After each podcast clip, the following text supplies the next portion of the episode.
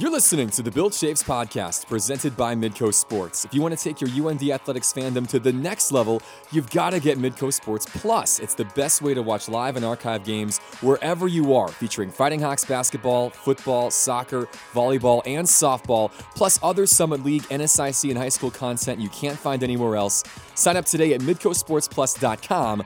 This is how we do sports, and this is the Bill Chaves podcast.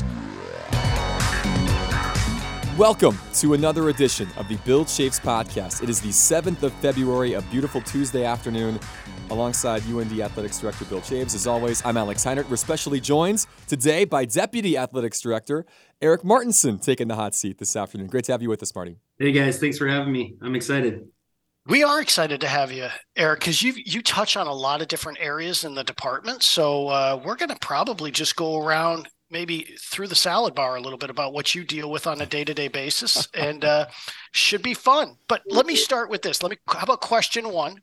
And for all you pod listeners yes we can have follow-ups too. So we're going to do three questions but you've assumed the role of deputy athletic director uh, back in july and so maybe about seven months in. So what's the differential between uh, the job that maybe you had and then the job you're currently in yeah, I think uh, you know it's been a, a fun and, and, challenging seven months, but it's uh, every day is a new day, which has been awesome uh, to kind of learn and grow and, and kind of just have that pulse on the on the department along with with Bill. I think Bill and I are are constantly in communication uh, on a daily, minute, hourly, whatever basis um, for uh, for everything that that's going on. So we divide and conquer as much as we can. Um, I think from an athletics per ch- athletics director chair it's really hard to be in so many different places. So for me to be able to kind of come in and and and assume the deputy role and, and really help Bill and um, you know kind of divide and conquer with a lot of things. If I'm with hockey, you're at you're at basketballs, or if you're at football,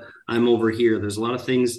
You know, a lot of times we're not in the same place because we're we're trying to be at two places at once. So um, that's been really fun just to kind of kind of assume the role and be in that. You know, being being with the department since 2005 and full time since 2009. I've, I've been in different chairs um, throughout the department, and it's been fun to kind of dive into certain specific areas. But as a deputy, I've really learned to kind of just make sure you have that global approach um, across the kind of all platforms and all all areas, and it's been fun to kind of dive in and, and help where needed and um, you know, it's just an awesome opportunity, and I can't thank uh, Bill and the, UND and, and, Dr. Armacost enough for for allowing me to to come to work and and, and do this on a as call it my job. So it's awesome.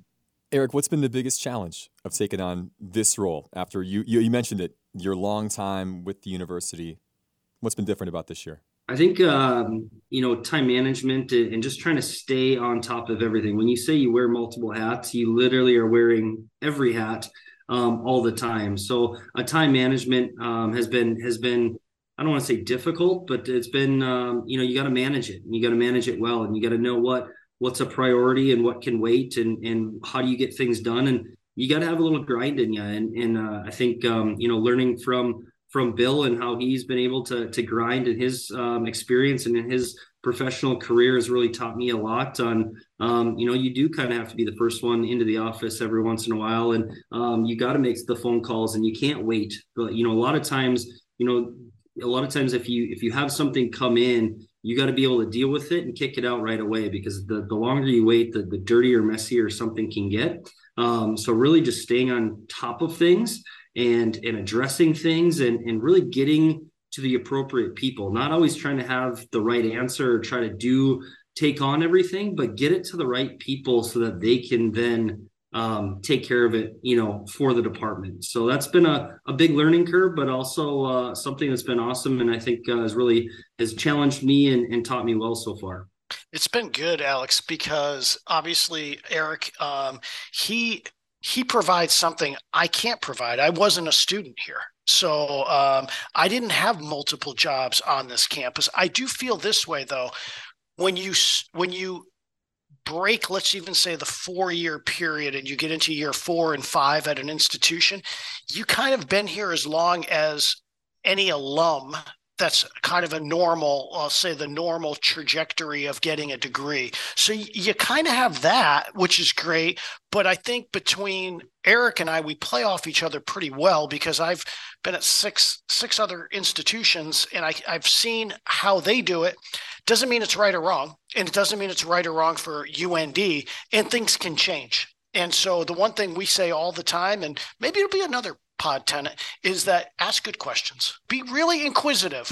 Because what you what you think you know is not always what is actually happening happening, right? So having someone come in and really pause and and you have two year two ears and one mouth for a reason. I think having the pause to listen, but also give, you know, it's awesome in in again in this new role for us, for Bill and I to really um, kind of give it back to to to some of our staff and really empower them um, to to do different things that they might have said, well, no one's asked me that, or no one's asked my opinion, or you know, that's the biggest thing is saying, hey, well, what do you think? Um, and really empowering our staff. And um, I just think athletics is so unique and so great because we we have the ability to have impact on not only young professionals, um, you know, the people that we work with, the people across campus, but have impact on student athletes, impact from when we are in the classroom in the community um, to, to young. I have two young daughters, and I think just even them seeing the impact that our student athletes have on on a four year old and a nine year old is is impactful, and I think it's uh, pretty special in what we do, and that's those are the things that we're trying to focus on um, as we go. You mentioned two truisms there you have one mouth and two ears. And you also mentioned the fact that the longer you wait, the messier and dirtier it's going to be. Those sound like parenting guidelines yeah. that you maybe lived as a parent over the course of time, Erik. Yeah, no one's perfect, and I'm trying to trying to figure out the parenting thing every day. But there's uh, some pretty good correlations between the two, so it's good.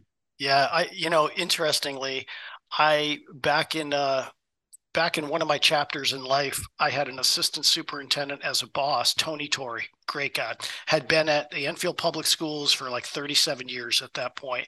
And, you know, he actually gave in some ways the opposite advice and it, it, that some situations you got to put a little time and space because sometimes things have a way of working themselves out. But I would say this if you know there's a situation going on, eh, eh, waiting is probably not going to make it any better at that stage. And I think that's where, you know, we talk about even with our coaches, uh, with our student athletes, a lot of times you can make a mistake. It's how you handle that particular mistake makes a big difference. You can mitigate a lot by handling a situation, even though initially it may not be great. Ultimately, the second move you make needs to be a good one. If the first one wasn't awesome, the second one needs to be a good one. Don't double down. Yeah. Don't double down. Don't compounds. Yeah. Compound mistakes, mistakes. Yep. That's it. Let's shift gears. Question number two. There's a lot of new construction going on around the campus within different athletic buildings that we've been hearing about for a while. What can you give us in terms of facilities update, Erik?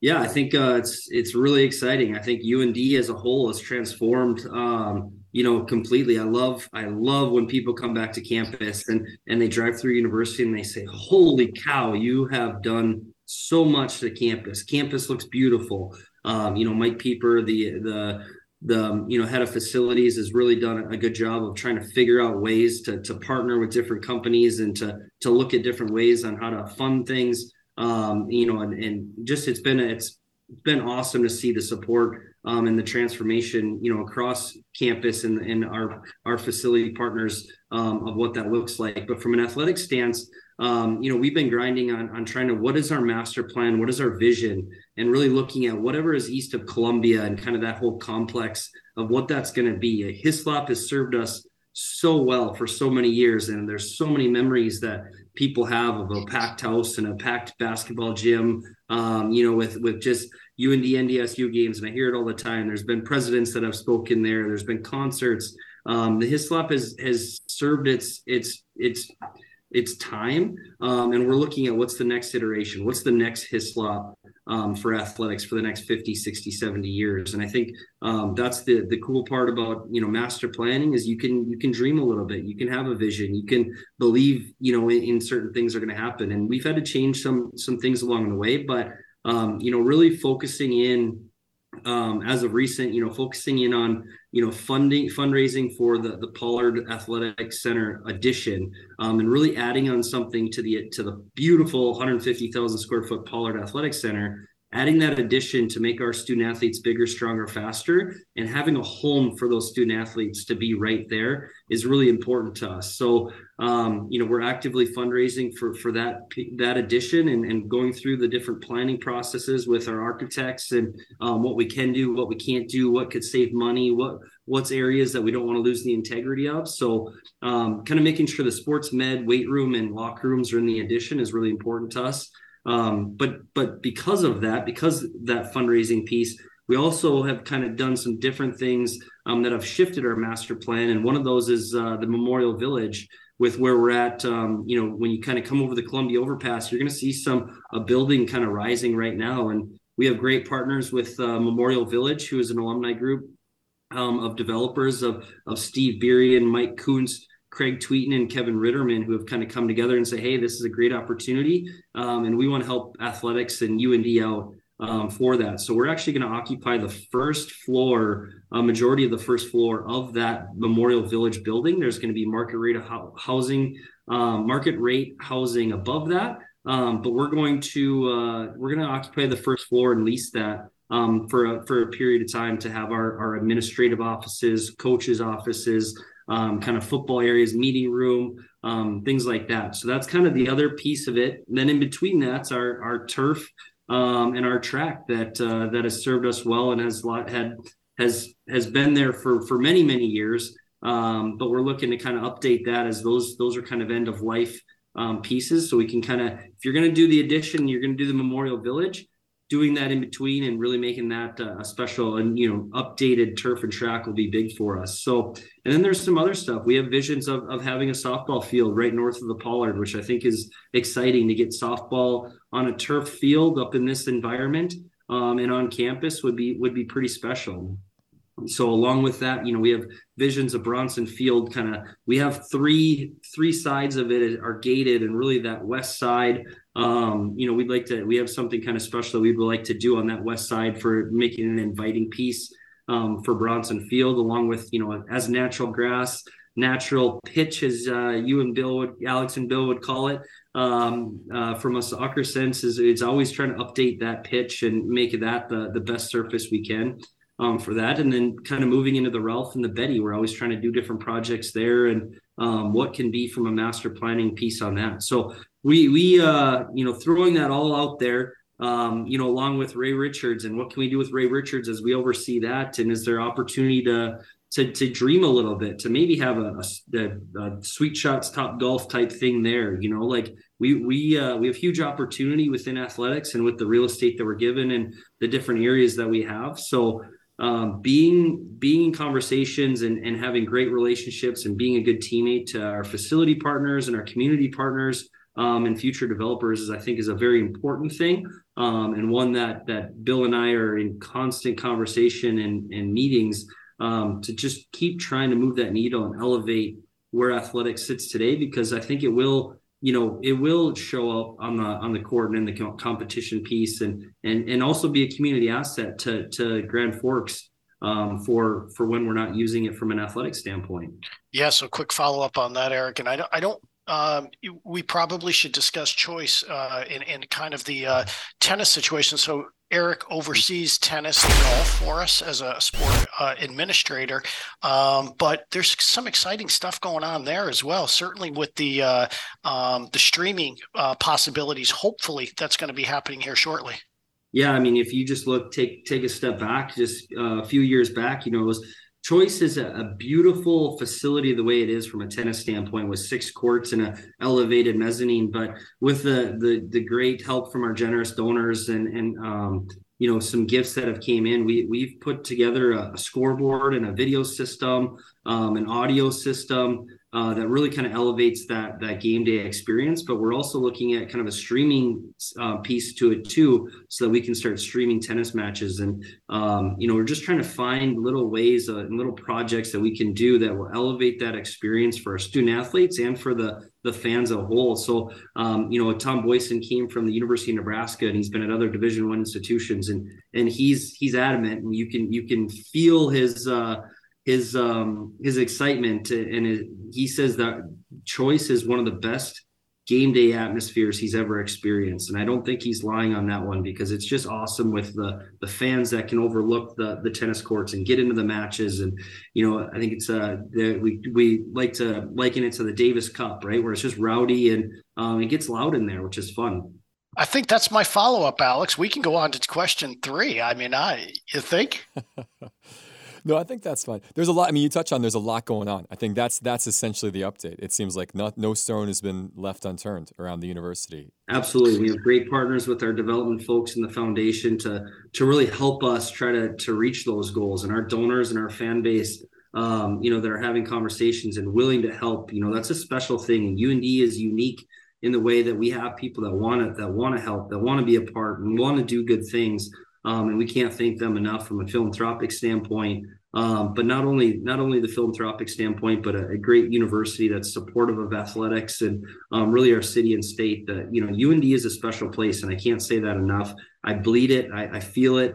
Um, I know our staff does too, and it's just it's a it's really unique and, and awesome to have and be a part of. Yeah, and I'd say before we get on to question three, just a quick comment is uh, we have such a supportive upper administration right now between uh, you know certainly uh, uh, starts at the top with Dr. Armacost, but certainly all of the VPs and um, it just they want excellence across the board at the University of North Dakota, and and so uh, you know there is just a feeling of just awesome teammates across campus as well. And so none of this would be uh, possible if it, if if uh, the vision that we casted out wasn't supported by that group. So we're really really lucky in that sense. So the other thing you do, Erik, among other things, um, is serve on the NCAA committee, well, there's two NCAA things going on. Certainly, we we've got a regional in Fargo that you've been, um, you know, incredibly uh, hands-on over the course of years. With so, a quick update on what's going on there, and then two on the rules committee. And I think it's it's safe to say this is a non-rules year, but you can explain that a little further as well. Yeah, for sure. So uh, from a Fargo standpoint, you know, we've hosted many regionals in Fargo. We had to bid bid on this with the NCAA, and and we were fortunate enough to to be awarded the regional.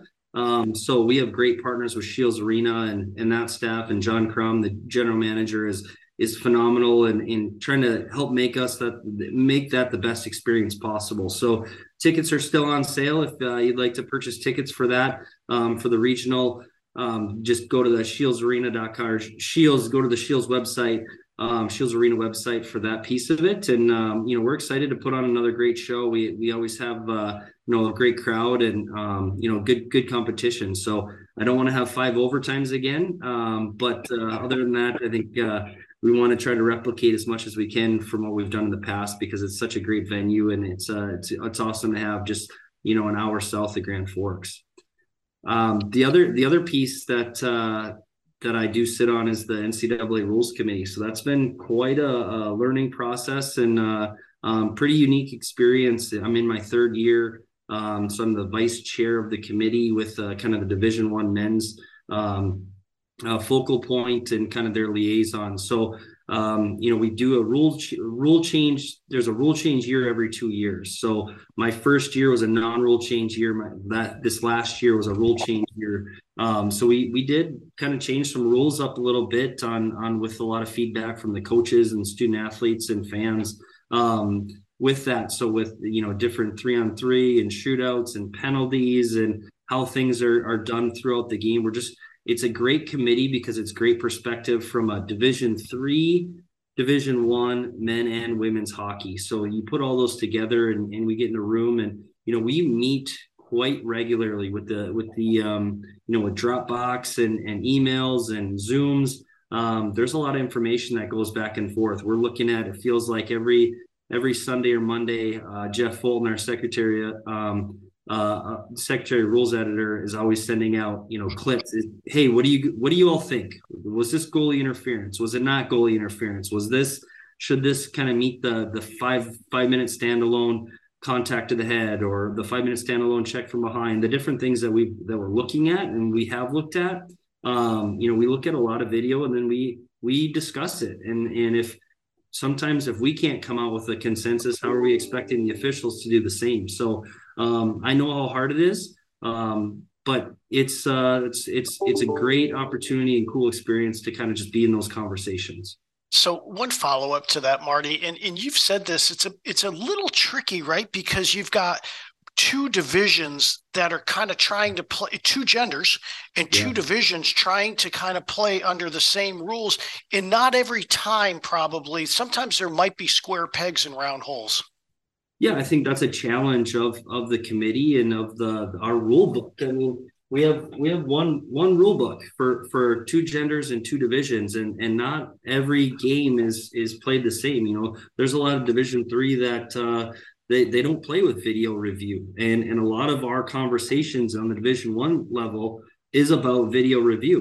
And a lot of our challenges with division one hockey is about video review. But there are games they might have video review in in championships and other things so um you know it does might hit them but not as hard so there's the there are things that they lean on us for just like we lean on them for for different aspects in different lanes so it's a really good perspective amongst everybody, and I appreciate, and we have a great group um, and a thoughtful group. But it's it's kind of it. I would say that is one of the challenges when you have um, you know that big of a group with that a wide array of of sport and gender within hockey. And the reason why I mention that, and uh, and and certainly Erik being on the committee, he he shares what he can with me to some degree because I don't serve on the committee, nor should I uh, ever know what's going on inner workings wise. But I will say this though, it's interesting. I think folks would want to know that your group does talk about situations that occur ac- across the country almost literally in real time depending upon when your meetings are. So so at least you guys are kind of on it at this point in time.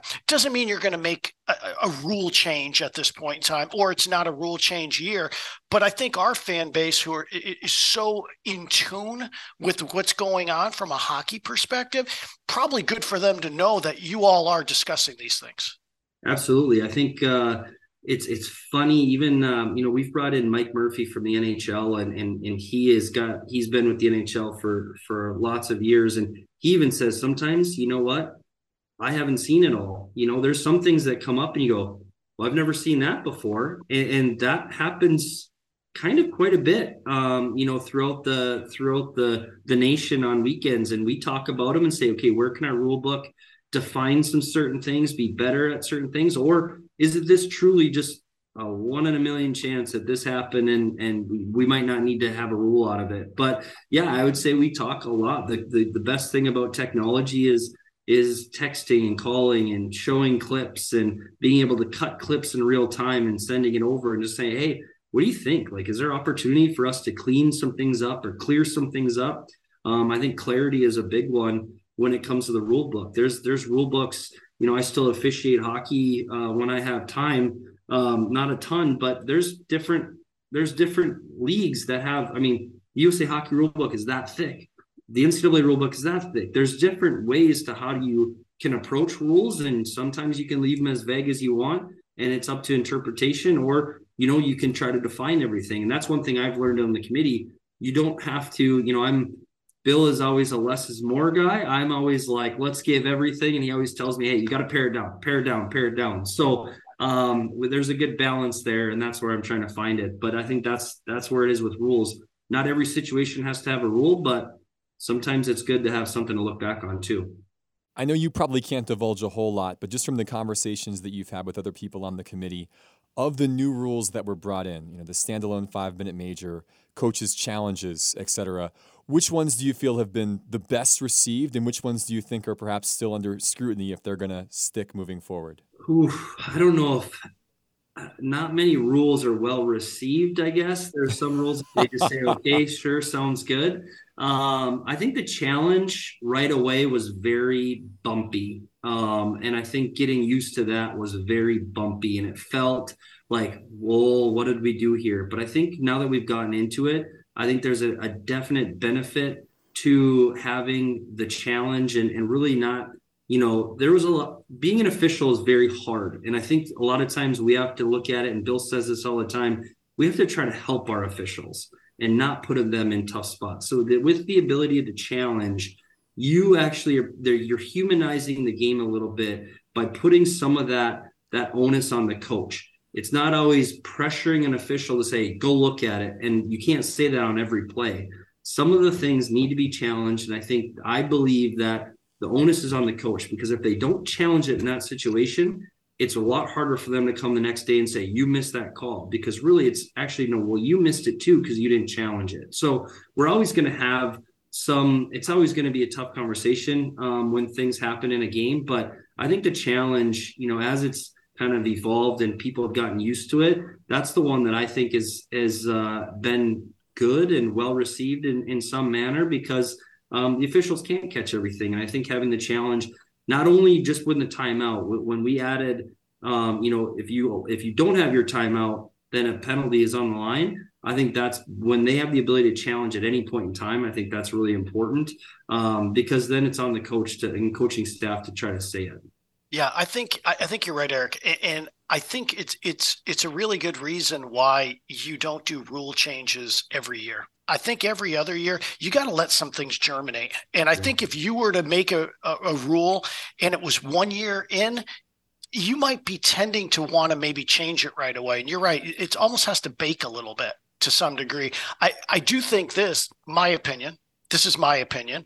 We've learned, I believe, that timeouts are very disposable. I, I, I think, I think, but I think I'm okay with that though. Uh, because I'm not sure. I, I I go back and forth, but I'm not sure it should be a penalty right away. I mean, if you want to challenge and you have your timeout in your hip pocket, that to me is a strategy going into the game. Yeah. Yeah, I think it's I think it's definitely made coaches think on say an icing, right? It always used to be a oh well he's going to take a timeout here. They, they need to rest. Well it makes them think a little bit like ah, maybe they don't need rest. Maybe they're not as tired as i thought they would because i want to keep my timeout for you know a challenge later on. But i like that the, there's a penalty option because it makes it hurt if the timeout isn't there and it always allows them I never, I personally didn't want to institute these challenges, but then have a coach not be in a position to challenge um, if there was something to happen. You know, if if there's goalie interference, the officials really can't go to go to review without a challenge if there's say goalie interference. There's other instances too, but say goalie interference. I never wanted the coach to say, "Well, I shouldn't have used a timeout. Now I can't challenge it at all." I like that there's the the both both aspects there. So, last thing, and this could take us to the top of the hour. So, I don't want it to do that, but but I will say this: I'm going to ask Alex this question. Oh man, what do you think about three on three overtime? Oh, here we go. if you were czar for a day, would you play in overtime? Number one, would you do five on five, four on four, three on three? Is this? I, think it depends on the scenario. Is it regular season? Regular season. We're just talking regular, regular season. season. I think you need to have an overtime. I like that there's the option if you're still tied after 60 to move forward. Okay, that's great. And now, and I don't mind the three next? on three. I, I think I'm okay with three on three. I don't. I don't. I wouldn't have minded if it was four on four, but I think you're trying to get an outcome on the ice, right? And if you can take a few bodies off there, the rate of scoring is going to increase. I think the big question becomes how much should it be worth? Is it worth a true win? How much is it worth pairwise? That's where it gets tricky to me. But I, I think three on three is still a really entertaining product, and you you typically get a result from that through five minutes. So I'm okay with it. Do you like the shootout after? If they can't get a result? I think same thing. I think it depends on what's on the line. I like that from an NCAA perspective, it counts as a tie, so this isn't weighted quite the same, and you get the extra point in the standings. I really don't mind how it's set up right now. I think it's a good system.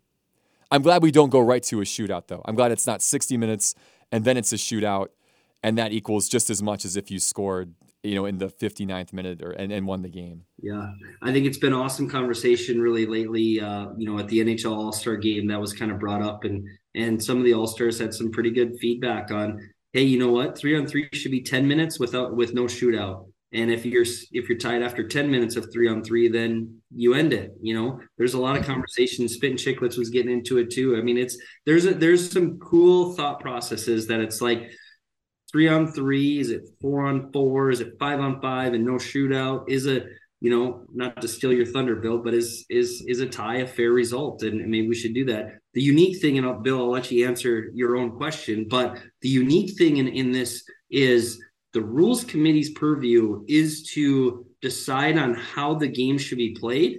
And then it goes to the committees, which for our instance, the Division One men's ice hockey committee then decides on how those game how the game should be calculated when it comes to wins, losses, and ties for that. So I think that's been another challenge of mine where I want to say, well, if we do this, then I hope this happens. Well, the answer back, and Ty Halpin does a great job from the NCAA, and and Keith Maurice, the, our chair, just hey, we decide on how the committee decides on how the game is played. How it's calculated is a different committee. So that's it's it's it's challenging, but it's interesting. Hmm. Yeah, I I think certainly it's the same for both teams going in. So you know what, you play the game, and I, and so that's just what it is. You you know, three on three generally is probably going to yield a result, and if you're on the good side of it, you're happy with it, and if you're not, you're not. So, but I, I just I feel like the amount of times during the regular play during regular season, the 60 minutes, how many times do you play three on three? Probably never. I mean, uh, the answer is probably never. And so, how many times do you play four on four? Mm, a bit, a bit. It feels like more like hockey as far as what you see during the 60 minutes. And then all of a sudden, we kind of went to a, for lack of a better term, you know, three on three basketball, which is a thing, but it is different when you take two people off the court. So, and in this case, off the ice. So, and then the last thing I'll just say, a little bit different when you're playing 82 games or 80 games versus 32 or 34. Yep, for sure. Yeah, there's a lot. There's a lot to it, and and trust me, uh, I think we talk about it probably once a week when when Bill wants four on four, and I and, and I just give him the reasons why we can't. So well, every time there's four on four on the ice, I go, oh, yeah, oh, oh, it's four on four. Hmm, interesting. Um, the last thing I'll say is uh, so what Erik will do too is when we have our year end meetings uh, for the conference, all the conferences will go down, and then it, it's ahead of the coaches association. So I think you'll you'll garner feedback probably, Erik, right, from all the coaches yeah. and see from the rule changes that occurred and other things that are going on. But you'll really have a good opportunity to to talk with the coaches. Yeah, absolutely. And I think getting that feedback is is so crucial, you know, from a coaching side, but also a student athlete side and a fan side. So um, I'm always asking kind of those questions to, to to anybody and everybody on on what their thoughts are. But the the the NCHC meetings and the AHCA meetings are are pretty vital in getting feedback on on how they feel things have gone. It should be a fun summer in Naples when everybody gets together and talks through these things here coming up. So, and then this was a fun conversation, Erik. We always appreciate your time, buddy. Multi-time guest Erik Martinson making an impact here on the Bill Chaves podcast. Appreciate you guys. Thank you. We'll talk to you later. Thanks, Erik. Well, let's take a quick look around what else is happening around UND athletics. Again, early February, conference tournaments for our winter sports, not that far off between basketball and hockey. Women's hoops picked up a couple of nice wins this past week, kind of snapping long skids against some of their rivals. Broke an eight game streak against North Dakota State, broke a 14 game streak to South Dakota. This is a team that now at six and six in conference, still almost unbeaten at home, 11 and one on home court. A lot to play for for Mallory Bernhard's squad with six games to go.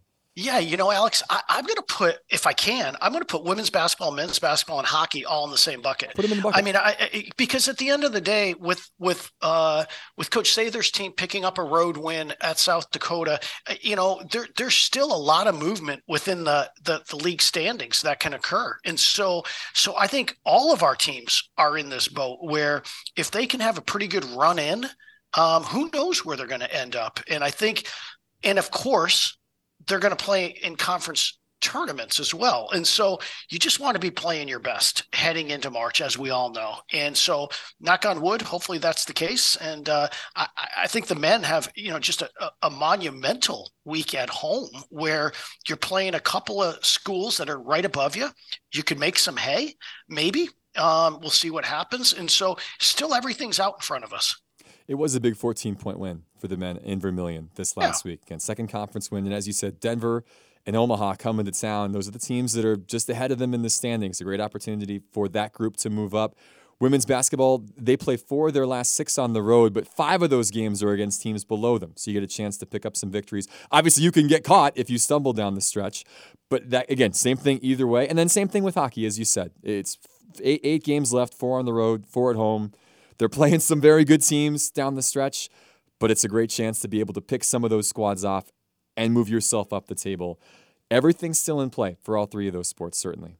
Yeah, I think all three of them can say, "Hey, if we continue to make progress, it, it, it, it's really about us," and and that's that's a good place to be. And you know, ladies, ladies got to find a way to to to get off the schneid on the road. I mean, uh, you know, we haven't found a way to uh, to win a game in in the Summit League. We've won road games uh, this year, but we just haven't uh, at this point in time. So obviously, that's a big deal for them. And uh, and you know, in Paul's team, in, in in really in a lot of ways, Brad's team is it's about stacking right now, stacking some good, you know, efforts like 60 minute efforts and 40 minute efforts. Uh, if, if those occur, um, you know, who knows where we'll end up. And then, you know what, if you're heading to Sioux Falls or you're, you know, heading into the quarterfinals, followed by, uh, you know, knock on wood, St. Paul, you know, who knows, you know, what can happen with these three teams. Yeah, that's the exciting part about being in a conference. You get that second crack if things don't quite pan out from an at-large perspective, at least on the hockey side. And for basketball, it doesn't matter really what you do in the regular season.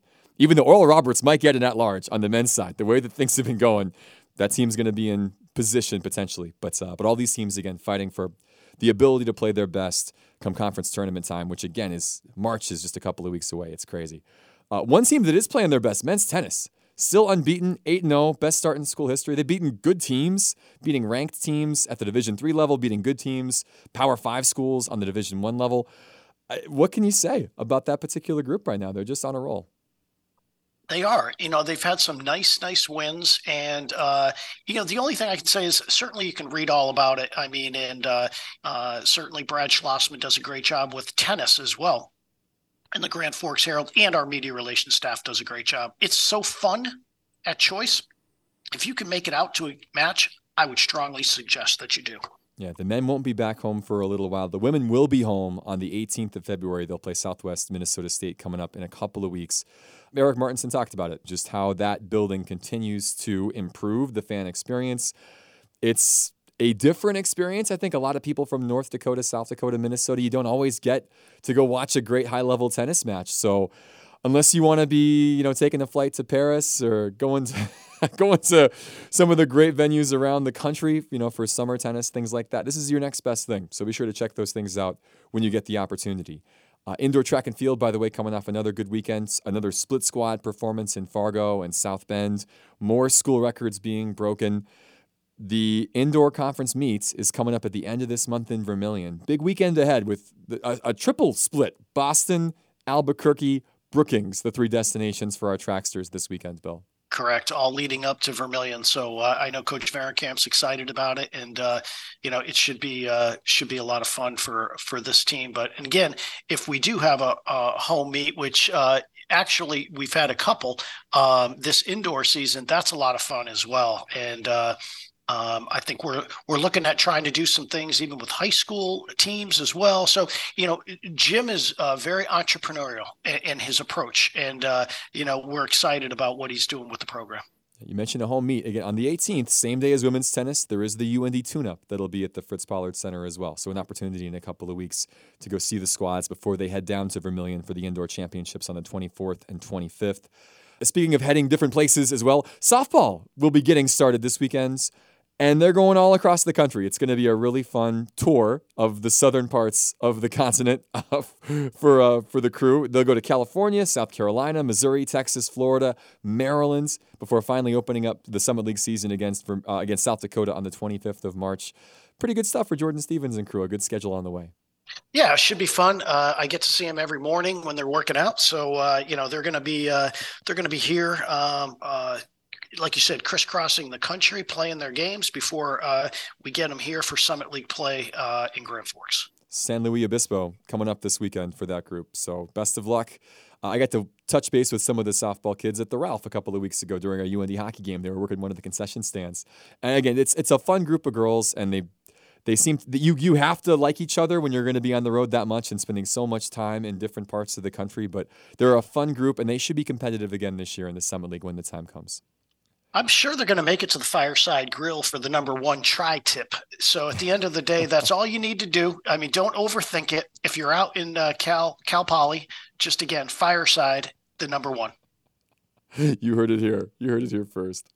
Uh, anything else going on from a UND perspective, Bill? No, I think we've covered it. I mean, we'll we'll do a quick flip, and uh, you know, it's exciting. You're right. We're we're kind of heading toward the end uh, of our of our um, winter seasons, and uh, then then the month of March, which is uh, Championship March, which will be exciting. Fun time of year for sure. On the B side, two big topics this week. I think first, your boy Harry Kane breaking the all-time Spurs goals record.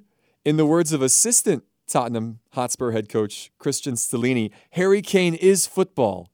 Your thoughts, Bill? So I didn't realize I saw a young Harry Kane in Seattle in one of their summer tours back in 2011. So um, you were there from the beginning. I feel like we're kindred spirits at this point. So I feel I feel like I've been involved with all 200 goals that occurred. So uh, yeah, he's a I'd say I don't know if you would say a world class striker, but he's certainly a world class finisher. He finishes with the best of them, and uh, you know he can do it right each way in the air and with both feet. And he's uh, he just has a knack to get a little bit of space and and score. And I thought the goal he had uh, against Man City was kind of a sort of a Harry Kane type of goal where he just has a crack, and uh, boy, the next thing you know, it's in the net. Yeah, he's a special player. Uh, one of the great things about his story is that he was a late bloomer. Like he really wasn't yep. wanted. He wasn't like one of these kid prodigies. He was kind of a, in his words, kind of a pudgy, unathletic kid that just kept working at it and got rejected and got sent on loan and had to kind of bide his time. And then, yeah, about 10 years ago or so, things started to click. And now he's the greatest goal scorer in this storied club's history and the greatest goal scorer in England history. It's it's wild. It's a and testament to I would think it. he's going to be the greatest goal scorer in Premier League history at some point. He's really only 29, going to be 30. Yeah, future's bright. He's got a great chance to keep moving up the ranks. That's for sure. If we can just play Man City at home every single match, we'd be great, Alex. They've been to our new stadium five times and they haven't scored. Isn't that something? That is really crazy, actually. As as good as that team has been, yeah, that, I did oh. not realize that. That's quite the stat. You're not too far away from Man City. Unfortunately, the team you're trying to chase down is Arsenal. I, I saw there were so many great memes about Arsenal fans and the conflict between seeing Spurs win, which they hate because it's their crosstown rival, versus seeing Man City lose, which is good for them because that's their closest challenger to a title. It was uh, it's fun to see the inner conflict amongst Gunner fans. I, I'm glad we could make them suffer. I mean, because that that's based based on their match at Everton. Um, you know, it was a, it was a double dip weekend for them. So uh, it was kind of weird. That was the first time they've kind of hit a speed bump this year. Yeah, Sean Dyche's Everton, a big win for them. I mean, this is an Everton team that was in 19th, 18th coming into the weekend, and they find a way against Arsenal. And looks like maybe maybe the Toffees are turning things around uh, just in time to play Liverpool this weekend, who are really struggling right now with just uh, three defeats in their last four and no wins in the league in 2023. They, they won a couple games right at the start of the restart around the holiday, and they've really struggled since. Yeah, and I think uh, in talking to Paul Ralston, who's been a podcast before, um, he mentioned he's probably correct in this. As we go into the run in to May, now that Champions League is back in play and the FA Cup and a few other things, it, I think we're going to see some interesting results along the way because uh, teams are going to have to make decisions on who they're going to play. I mean, I you just can't rinse, wash, repeat. I mean, the way Tottenham got into the Champions League last year was they lost in every other competition. So they had basically one match a week. Well, there might be a couple of those teams that are out there, but there's a few that are going to have to figure things out because of the compressed schedule with the World Cup. Yeah, it's an interesting time. always is when Champions League restarts with the round of 16, which will happen, yes, just next week, I believe that gets started again. So, uh, pretty crazy. Liverpool, by the way, still in that competition. So we'll who would have? Yeah, correct. They are. If so, I mean, really, your year can be made still. Um, Man City, we talked about them on the pitch, but off the pitch, um, they've made some news too. So it'll be interesting to see what transpires there, huh? They dodged one bullet a couple of years ago when they were put to the high court for by UEFA for breaching financial fair play rules it was almost City almost got off on a technicality essentially on the last charge because the statute of limitations had expired and things were longer than five years old, and now the Premier League has essentially said no, no, no. I think something's not right here, and so there's a chance that the City could be fined. It's it's all about because they they cooked the books essentially and said they were getting more money from sponsors and that's why they could balance this out. There's financial fair play that you can't spend X amount of dollars over what you bring in year in and year out. And because they're a nation state and they can kind of do whatever they want to, they basically, oh, look at all these sponsorships we've got. But they were all coming from the same place. They're all coming from Abu Dhabi. And so in the end, they're like, I don't think you can do that. I think that's illegal. And so there's a chance that they might have a points reduction. They might have probably a significant fine if this is all found to be correct. There is also a very outside chance that they might have points re- reduced from previous seasons which could mean the vacation of titles. City claim their innocence. We, we will see what happens. A developing story. Yeah. So so so digging into that for just uh, just a minute. Basically, the ability in in the case of in soccer in Europe, you purchase players. You don't necessarily trade for them. I guess you could, but uh, but at the end of the day, or he could they could be part of a, a someone going back to a club. But basically, you purchase a player the ability to purchase is relative to your revenues over your expenses. And at the end of the day, they probably overstated their revenues and potentially could have understated their expenses. And if you do that, you have more money to spend. It's that simple. right? This is, there's also, uh, it's unique that it comes at this time, uh, a week after we got done with the January transfer window that saw Chelsea spend approximately, what, $1.5 billion that's not exactly right, but I mean a ridiculous outlay of money. The Premier League as a whole, I think, spent 1.5 billion. Yeah, almost a half a billion dollars. Chelsea, well, they almost spent the league almost spent a billion. Chelsea almost a half a billion. Chelsea spent more than four leagues in Europe combined. So that just goes to the amount of money that is coming into the Premier League in in media rights and they got ahead of it. It, it. Whenever we talk about these things, Alex, it feels like I'm talking about the NCAA. I, I mean, we have five leagues in most cases that have media rights deals that obviously dwarf um, you know a good chunk of the conferences in in division one and they have issues per se that let's just say we don't because of that particular situation yeah, it's crazy. Just crazy stuff. So we'll see what happens there. Uh, if the, I know the president of La Liga, Javier Tebas, had a pretty scathing interview in which he really criticized the Premier League and said, "This isn't fair. Like this is you've doped oh. the system." And as you can expect, because you know, again, the numbers that you just said show that the rest of Europe is falling behind, at least in terms of financial clout, and it's shown it's shown up in how the teams have done in European competition. Well, they didn't have, I believe, the manager before Pep, they didn't have his salary on the books. Mm-hmm. So I don't think he was volunteering. you don't think Manuel Pellegrini was just doing it because he loves he loves the game and you know, good got, for him. Got a couple of scarves and said there so, we go. So more to come. More to so come. so so last question before we hit hit um I guess send on this pod is today today, February 7th, how do you feel about the Red Sox? Oh boy. Um lukewarm. Okay. yeah. I, I'm cautiously optimistic to see what this grouping is going to look like. I mean, there's a lot of ingredients in the kitchen.